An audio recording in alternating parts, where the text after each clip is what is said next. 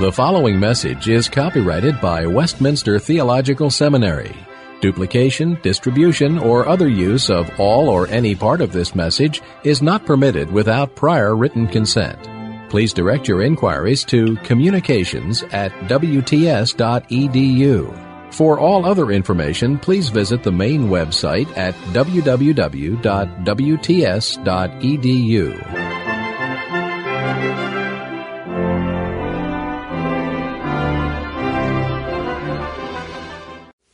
Work of New York-based process artist Christo has puzzled even the most tolerant viewers. It typically consists of huge projects using nylon sheets that wrap buildings or even landscapes. Some critics regard this not as art, but as one more nihilistic insult to the Western aesthetic temperament. A closer look, however, reveals some interesting features, and I think some that are quite compatible with Christian sensibility. In 1976, Christo created the Running Fence, which is an 18-foot tall white nylon ribbon that stretched for over 24 miles across Sonoma and Marin counties in Northern California. It began on one side of Highway 101 and ran right to the Pacific Ocean. Driving or walking in the area, you first see this banner not at one end, but at some point along the way. And as the eye follows it up and down the hills, the clear contours emerge. The landscape's hues and shapes suggest themselves. And this fence disappears first here and there as it's hidden behind a hill, and then altogether beyond what the eye can see. Christo, who significantly dropped his last name, has not surprisingly invited reflection about the transcendent by his viewers. These great sheets of fabric are only displayed for a few days or weeks. Human finitude is impressed on us, on the beholder, as we look at the sheer size of these temporary works produced. And as we stand in awe of their dimension, we suddenly become aware of our own limits. And we can echo David's words, "What is man that you are mindful of him?"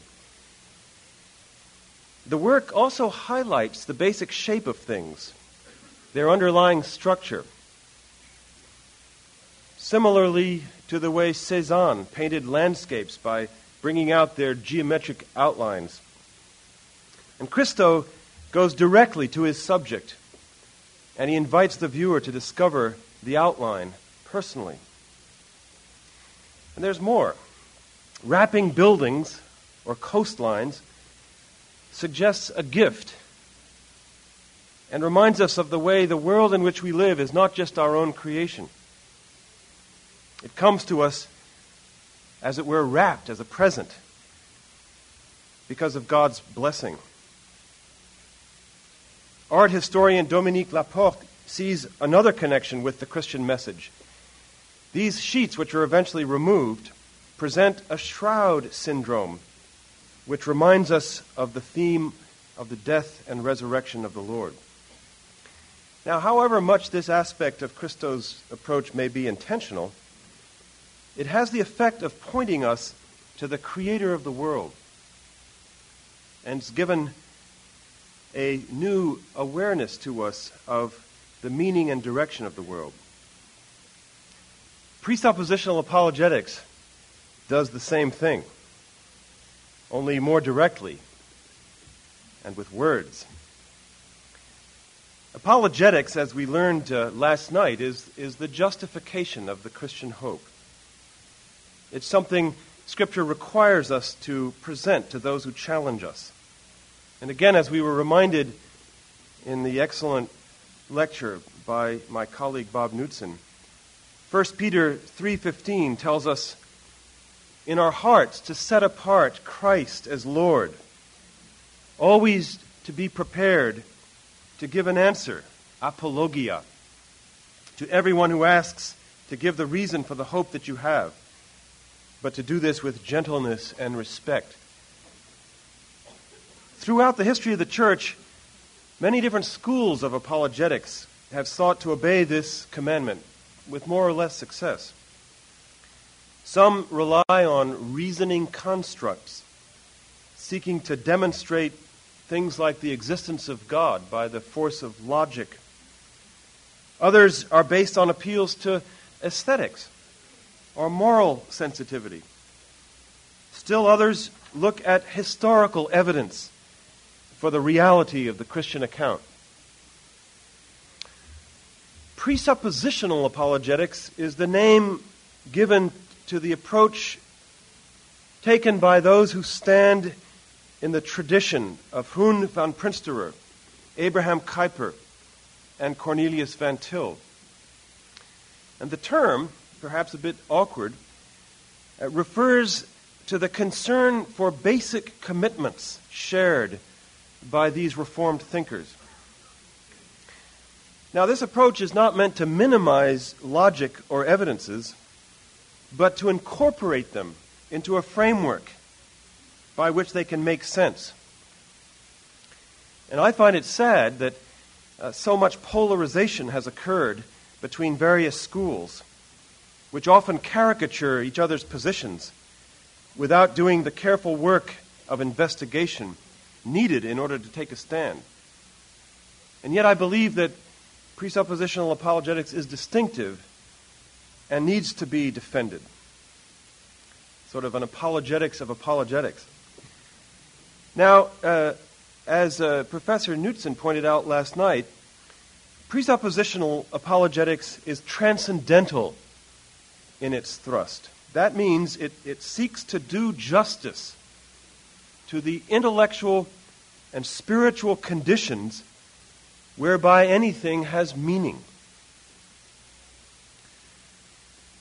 Like the works of Christo, it wants to draw our attention to the basic contours of an intellectual and cultural landscape. It affirms our finitude, indeed our sinfulness, and the insufficiency of human beings to understand the universe. And at the same time, it presents God as the great creator, the giver of life.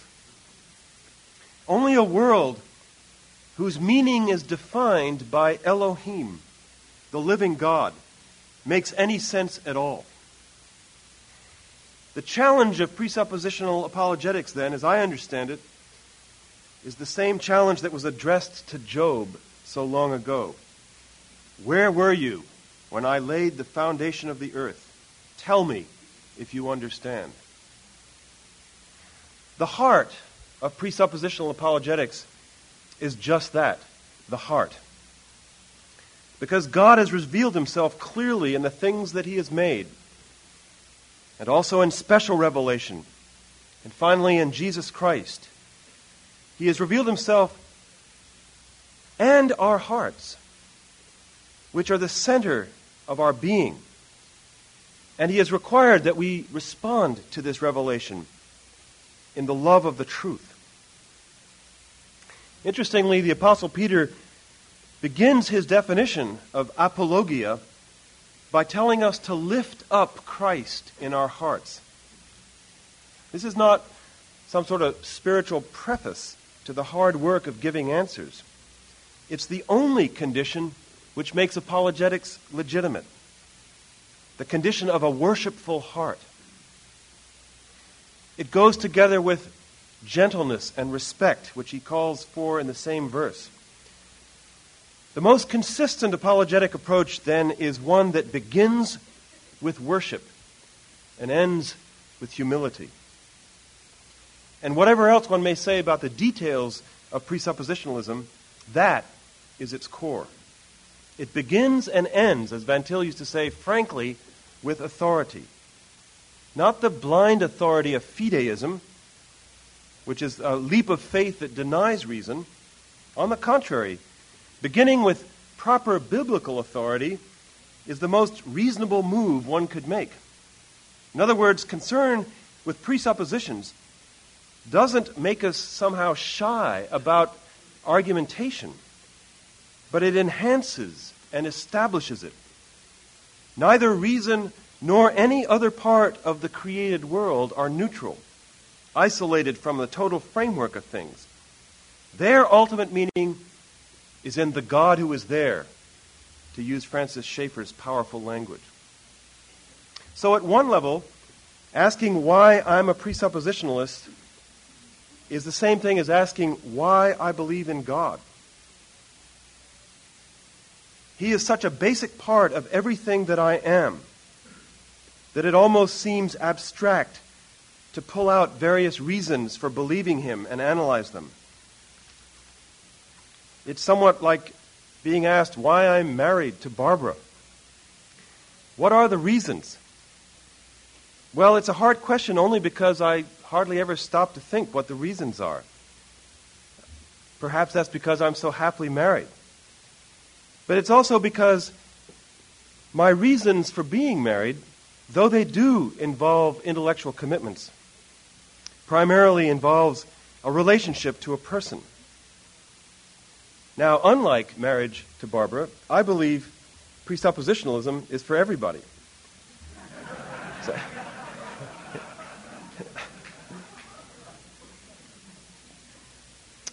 let me suggest four reasons for its virtues, and I'm sure many of us in this room could add a lot more.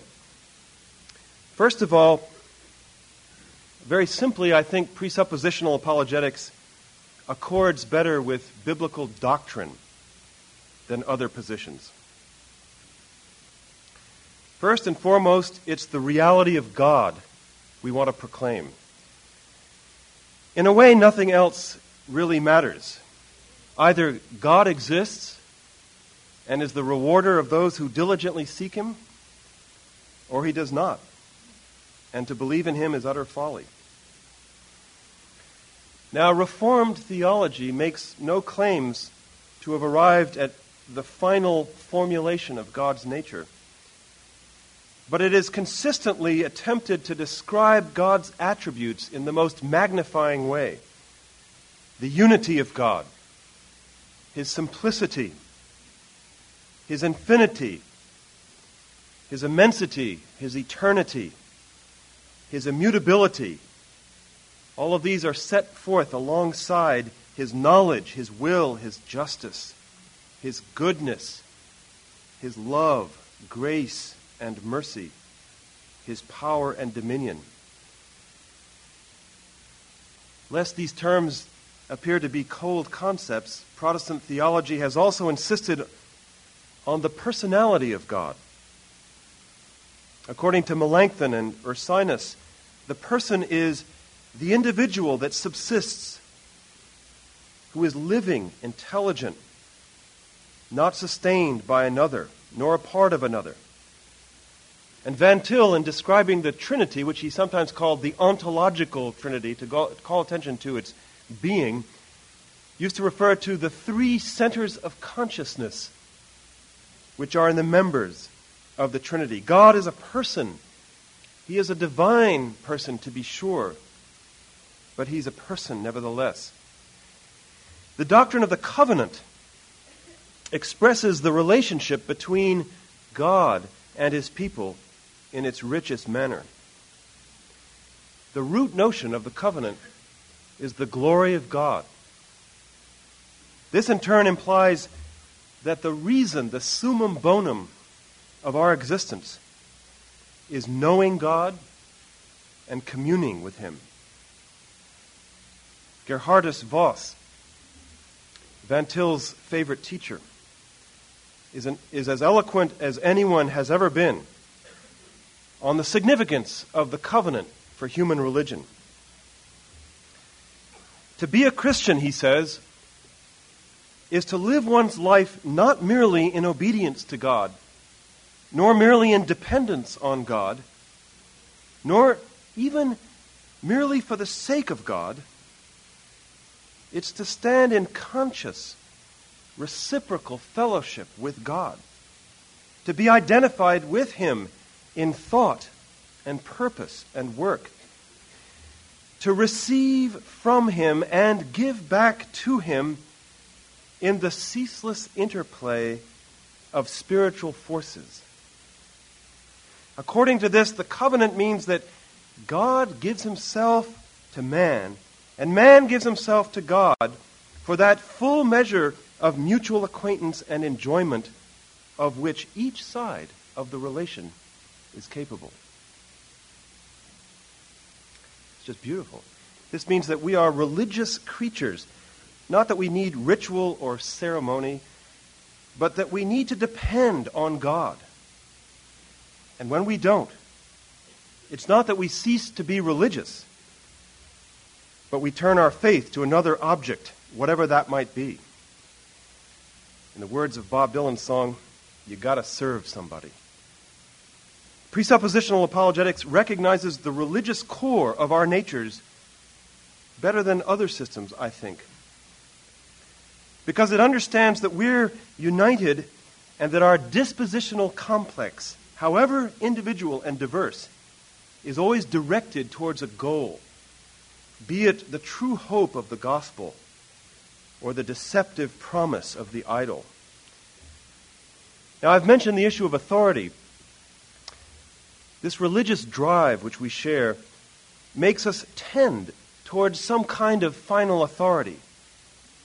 This is why in presuppositional thinking, it's not embarrassing to confess at the outset that we trust in a self-attesting God, though proof is required in order for responsible commitment to be made. Ultimately, there's no proof above God by which He must be measured or justified. Unbelief as well, of course, is based on authority and offers some kind of proof. And since no good reason for sin and unbelief can be found, it is based on the unprovable authority of some standard other than God. It's the utterly irrational thing to do. Now, the dynamics of unbelief, I think, are crucial to grasp. And one of the elements that may be surprising to realize when we think about this confrontational aspect in presuppositional apologetics, about which we learned last night, is that presuppositionalists believe that everyone, unbeliever and believer alike, knows God at some level. The arguments in Romans 1 and 2 are that although we do know God, because God reveals Himself to us constantly, yet we turn away from that knowledge and deny Him in so many ways. But nevertheless, even our denial would not be possible were it not for our knowledge. And so because of this, we have a point of contact with the unbeliever, despite the great chasm between us. Unbelievers are not folks from another planet. They're our own flesh and blood, confronted with the same revelation we are. When we face a friend who challenges our faith, we know we have in front of us someone who already knows God. And, of course, it's important to appeal to that knowledge in the right way, not naively trying to base our appeal on the same foundations.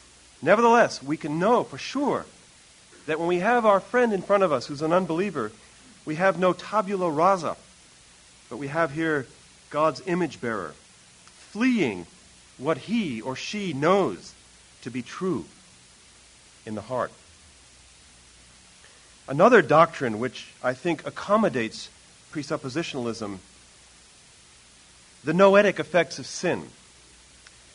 We are not only fallen in our bodies and in our desires, but even our ability to think and to reason has been affected by sin. The fall is primarily an ethical tragedy. And disobedience characterizes everything we do and say or think. And so seeking to persuade others about the truth of the gospel involves more than just a few logical demonstrations. It means laying bare the fallacies of unbelief in all of its facets. Many other rapprochements could be made between biblical doctrine and the presuppositional approach. But I want to move on to another area, the second. Because of its concern to go to the heart, it's natural for this kind of apologetic to drive inquiry right to the very foundations. Thus, presuppositional apologetics is penetrating. And two dimensions of this could be mentioned. First, it looks deeply into each trend, each philosophy, each worldview. But second, it also looks broadly into areas beyond ideas. First, then, our approach seeks to discover what's going on, as it were, behind the scenes. Not that we're looking for some kind of occult meaning using Gnostic techniques, but it involves identifying the motives, the drive behind a person's lifestyle or a society's trends. This point was brought home to me in a debate which I witnessed when I was in college between a liberal theologian and an evangelical law professor. The subject of the debate was the resurrection of Christ. And the evangelical used the familiar arguments from the empty tomb of Christ. And he masterfully reviewed the possible theories. You know, the apostles stole the body. Well, that couldn't have happened. How could they have preached so confidently later?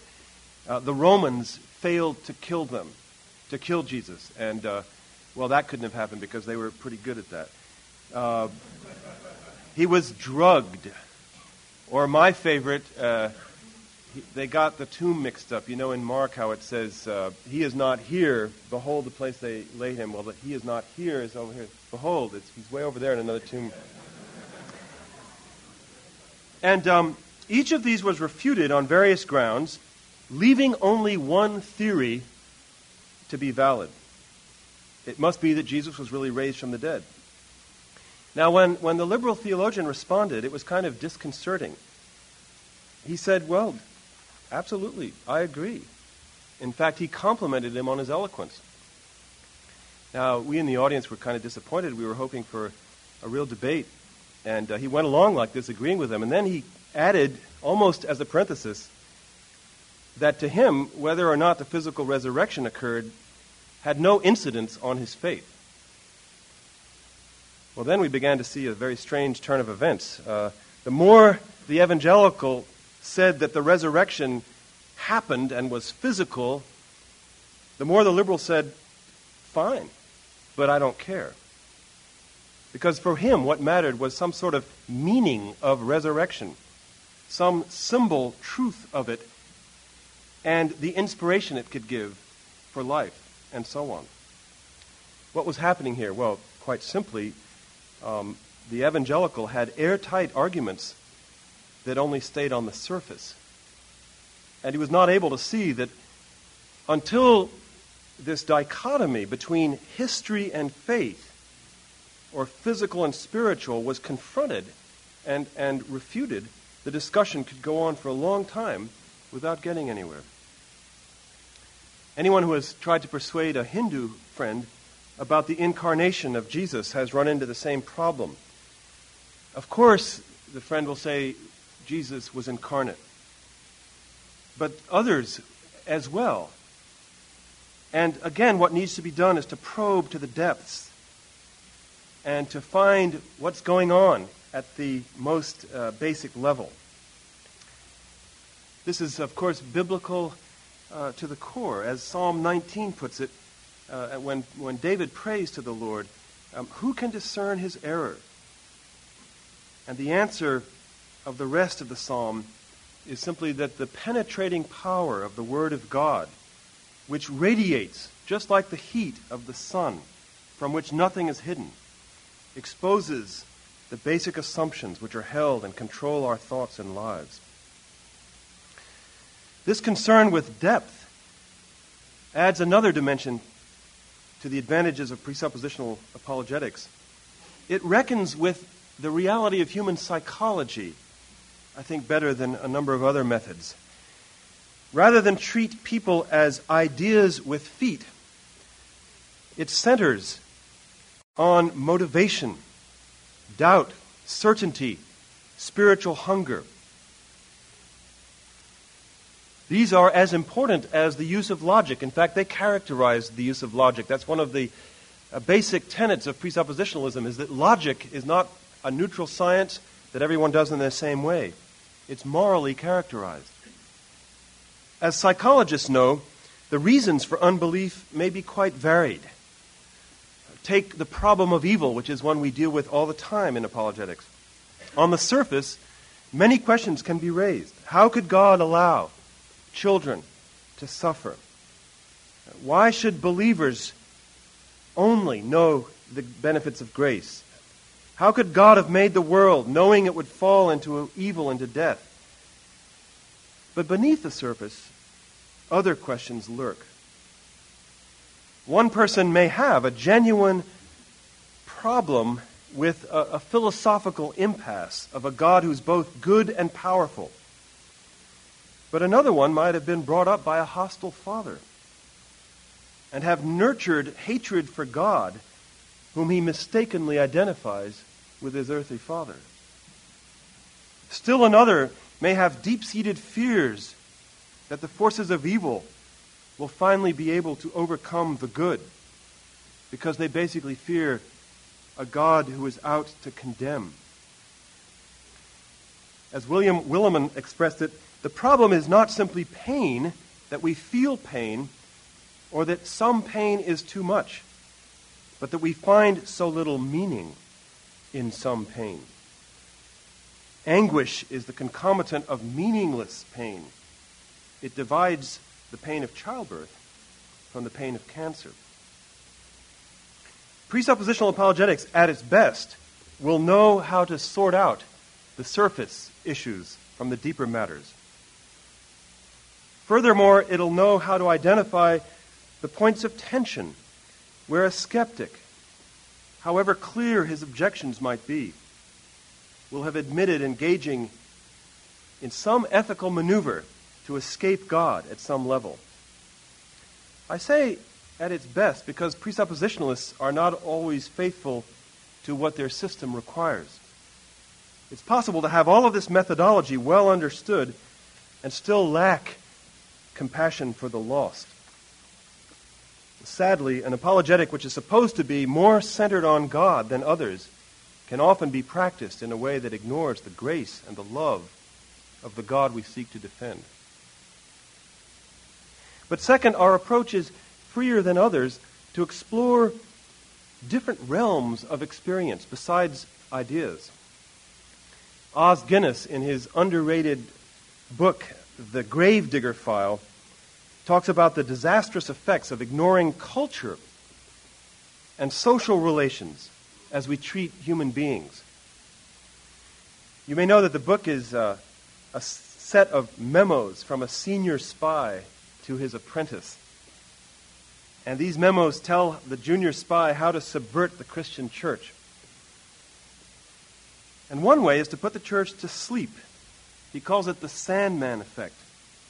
And the master spy says, to be sure and keep Christians fighting a battle for the mind only, and avoid anything else besides ideas, because that way only a handful of people will be alerted to the dangers of secularism.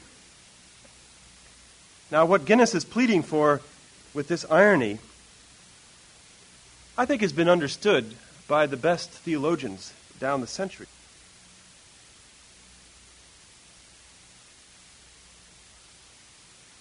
Listen to, as by philosophical argument. Now, don't misunderstand, I'm not trying to say it the other way around. that ideas aren't crucial and that words aren't somehow central. After all, apologetics has the word logos at its center. But with Guinness and many others, I'm saying, let's look at the full context for ideas. A lot of studies have been done on this by historians. Why, for example, in the 19th century, did people become attracted to Marxism? Not primarily through Marx and Engels' philosophical arguments, which were difficult even for trained people to understand, but more often because they were hungry, because the working conditions in London were terrible, and it looked like the church wasn't doing much about it. Slogans such as "religion is the opiate of the people" rang true to a working class that felt ill at ease in the Victorian houses of worship. I think unfairly, because Victorian Christians were doing a lot for social issues. Now, don't misunderstand, I'm not trying to say it the other way around, that ideas aren't crucial and that words aren't somehow central. After all, apologetics has the word logos at its center. But with Guinness and many others, I'm saying, let's look at the full context for ideas. A lot of studies have been done on this by historians. Why, for example, in the 19th century, did people become attracted to Marxism? Not primarily through Marx and Engels' philosophical arguments, which were difficult even for trained people to understand, but more often because they were hungry, because the working conditions in London were terrible, and it looked like the church wasn't doing much about it. Slogans such as "religion is the opiate of the people" rang true to a working class that felt ill at ease in the Victorian houses of worship. I think unfairly, because Victorian Christians were doing a lot for social issues. But the issue here was not truth. The point is that beliefs are held, often without concern for whether something is true or false, but for a whole complex of reasons, which I think our apologetic system is able to deal with. It is in culture that we live and move and have much of our being. And so presuppositional apologetics looks into social trends, styles of life, in order to communicate the truth of Christianity in a way that reaches real people in the real world. What areas are open for investigation? Well, the seminars presented at this conference give a good idea of the diversity. World religions, science, the media, therapy, ethnic minorities, and, of course, philosophy itself. These are all legitimate areas where we can engage unbelief. Popular culture is an important place to examine if we're going to take stock of a large segment of our population. A song about loneliness by R.E.M. A film about an innocent simpleton named Forrest Gump, an investigation by Oprah Winfrey into sisters who share the same boyfriend, the baseball strike, a best-selling book about Generation X. These tell us a good deal about the values held by Americans.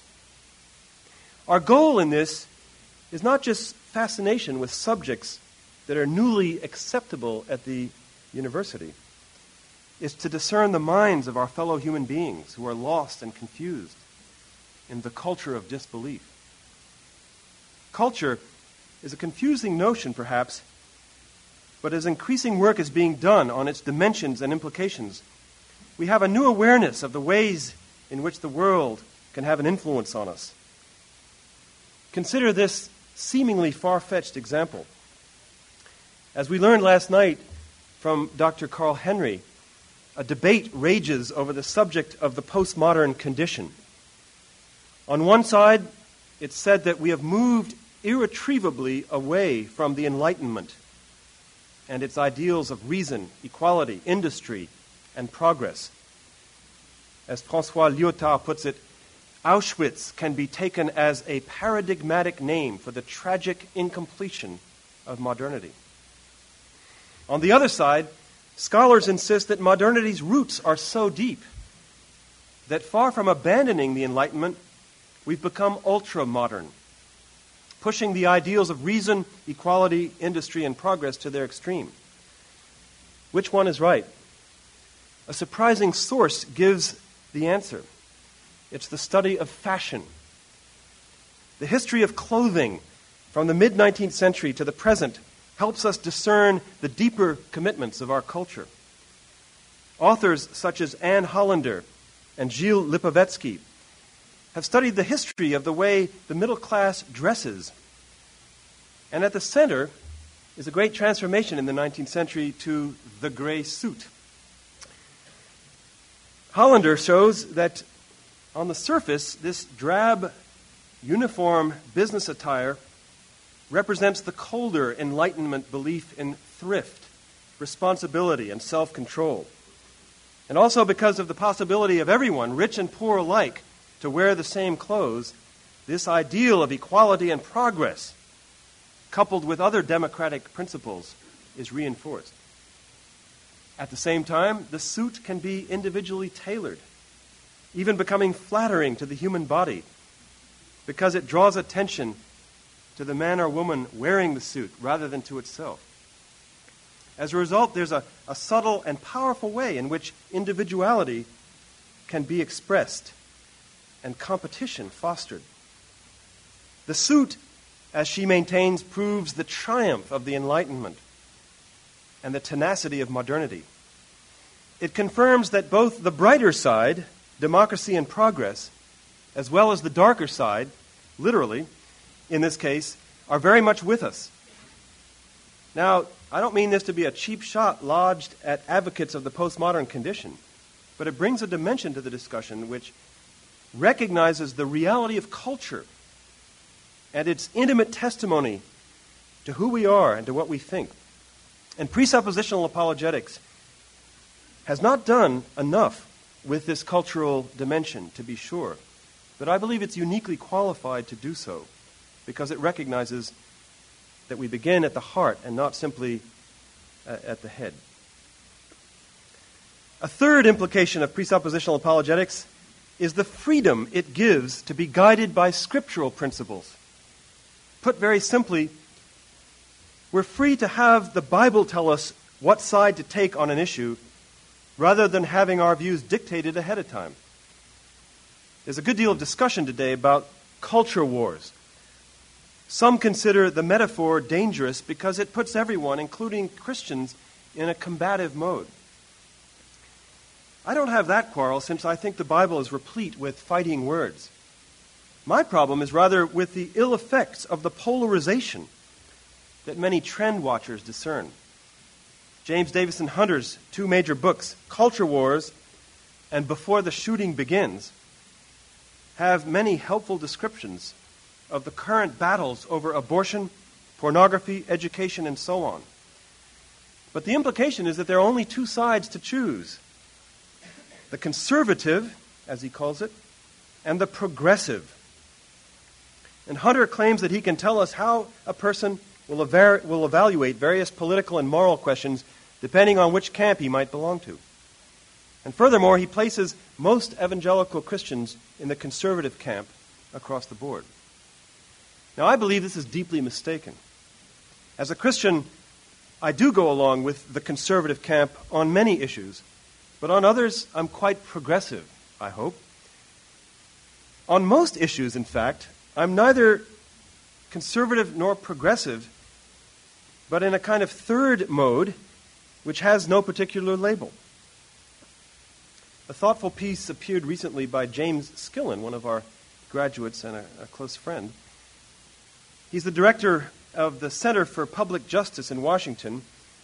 It's entitled, "Whose Contract for Welfare Reform?" And he describes the current welfare program as a powerful symbol of the decline of America. Government has been incapable of carrying out justice and providing incentives for work. The liberal hope of changing society by means of money and congressional action is clearly a myth. Republicans, newly in power, are now claiming that if only big government could be downsized, Not only would justice be done, but poverty would be reduced considerably. Skillen says the Republican reply is no more realistic than the liberal ideal. It basically sets its hope on just doing away with this unwieldy symbol and leaving people to their own devices. That will no more eliminate crime, poverty, unwed mothers, and the drug problem than costly programs. Neither government reduction nor government spending will solve America's fundamental problem, which is the need to become morally accountable within the many different centers of responsibility, the family, school, leisure time, the workplace, and so on. To be sure, some government reform, preferably downsizing, has its place. Government must do more than cut off its misguided funding experiments, however. It must protect, uphold, secure with justice a manifold society in which people can express their true dignity and honor as creatures serving God and neighbor, says Jim Skillen. This is presuppositional thinking, I believe. We must be free to get past pre-assigned roles and find out what Scripture says about each issue. It's become a favorite expression among Christians who want to avoid polarization to seek a third way. This can be a helpful instinct, but we need to be careful because even the third way can become a pre-assigned position. Now, I'm not trying to open the door for existentialism here, which has no rules. Quite the contrary, what we really need is to develop a Christian worldview which begins not from pre-assigned positions, but from a commitment to the authority of Scripture, and then that looks into all of life under the lordship of the author of Scripture, whose service is perfect freedom. Rapidly and finally, presuppositional apologetics promotes the art of persuasion with both intellectual rigor and imagination. It's a pity so much current evangelism is rather prosaic and linear. This stands in contrast not only with the greatest theologians in history, but with the biblical pattern itself, where the truth of the divine message is cast in so many forms. One of Van Til's favorite ways to describe the biblical worldview was the Christian story. Indeed, from the word historia, a story is an account of the events and facts that are pertinent. This accounting may, and it often is, done by narrative, but it can also be done in poetic form or in parables. And we moderns have fallen into the bad habit of dividing between something true and just a story. But we should rather learn from street language. Hey, what's the story here? This is more than just a plea to use a little narrative, a little poetry in our apologetics. At the heart of a presuppositional approach is the two steps of first getting over to the opponent's ground in order to discover and help him discover the impossibility of his position. And second, to invite him over on to biblical grounds in order that he may taste and see that the Lord is good. Since people are often not ready to hear a direct version of the message, both steps might involve some destabilizing. The tellers of biblical times were constantly keeping people off balance. This is not because they enjoyed manipulating, but because the roadblocks caused by sin prevent a more direct approach. Furthermore, the Lord himself came, as it were, to subvert the human race, and thereby to seek and to save that which is lost. The great prophets often used subversionary tactics. After King David had sinned, committing both adultery and the equivalent of murder, he had numbed his senses and was comfortably entrenched in his protected position as potentate with certain rights. Had Nathan the prophet come into the courtroom and spoken directly of his sins, he might have found himself ejected from the throne room rather promptly. But as we know, he told them a story instead. A rich man had many sheep and cattle, and a poor man had only one ewe lamb whom he loved. In order to prepare a feast one day for a guest, the rich man simply dispossessed the poor man of his ewe lamb. And David's reaction was swift, as it was revealing. The verdict: this rich man deserves death and needs to restore 4 times what he'd taken. And then the crime: for he did this thing and had no pity. Nathan had merely to say, "You are the man," and he got through. This is presuppositional apologetics in its Old Testament form. Jesus did the same thing constantly in the New Testament. Take the story of the rich young ruler. To answer his question about how to get eternal life, he first cites the human commandments from the Decalogue, to which the young man quite sincerely replied, "I think he had done all these." And then, instead of what you might expect, listing the others, he hit him with the surprise of the requirement to sell everything, give to the poor, and follow him. And this he could not do. Jesus had reached his basic idol. And the conversation that follows shows that the apostles understood the problem is not for rich people, because Peter asked, then who can get in? It's for all of us who put anything before God. Both Nathan and our Lord were aiming at the most basic level of what motivated their audience. But to get there, they made them lean over in one direction until they were off balance and vulnerable to the truth. Our culture has in many ways sealed itself off from reality, the reality of the presence of God. What is most likely to reach its vulnerable side is not only prosaic discourse, but the good subversion of the prophetic imagination. I well remember a discussion between Francis Schaeffer and a young woman who was riddled with fears of all kinds. She was a believer, and yet she was convinced that Christianity had no real answers for her anxiety, because the kind of God she thought the Bible revealed was not the kind of God interested in comforting her. Now, Schaeffer could have given her a long theological discourse beginning with the attributes of God and assurance of faith. Instead, he simply said to this young woman, "Do you know that there are thousands upon thousands of angels in this world? And there are some undoubtedly in this room. And God has assigned some of them to each of us." Well, she was quite unprepared for this argument. The tears began to well up in her eyes, as Schaeffer then patiently explained to her that God cared so much about us that he had sent special invisible messengers. But most of all, he told her about Jesus Christ, who is far above any angel, and who gave himself for her and for all believers at great cost to himself. Presuppositional apologetics should be most conversant with surprise, since the gospel itself is God's everlasting surprise. Sadly, many so-called presuppositionalists are well able to stress the antithesis and go for the jugular.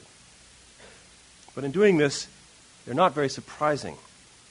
They don't know much about the grace of God, which is the very essence of the Christian story.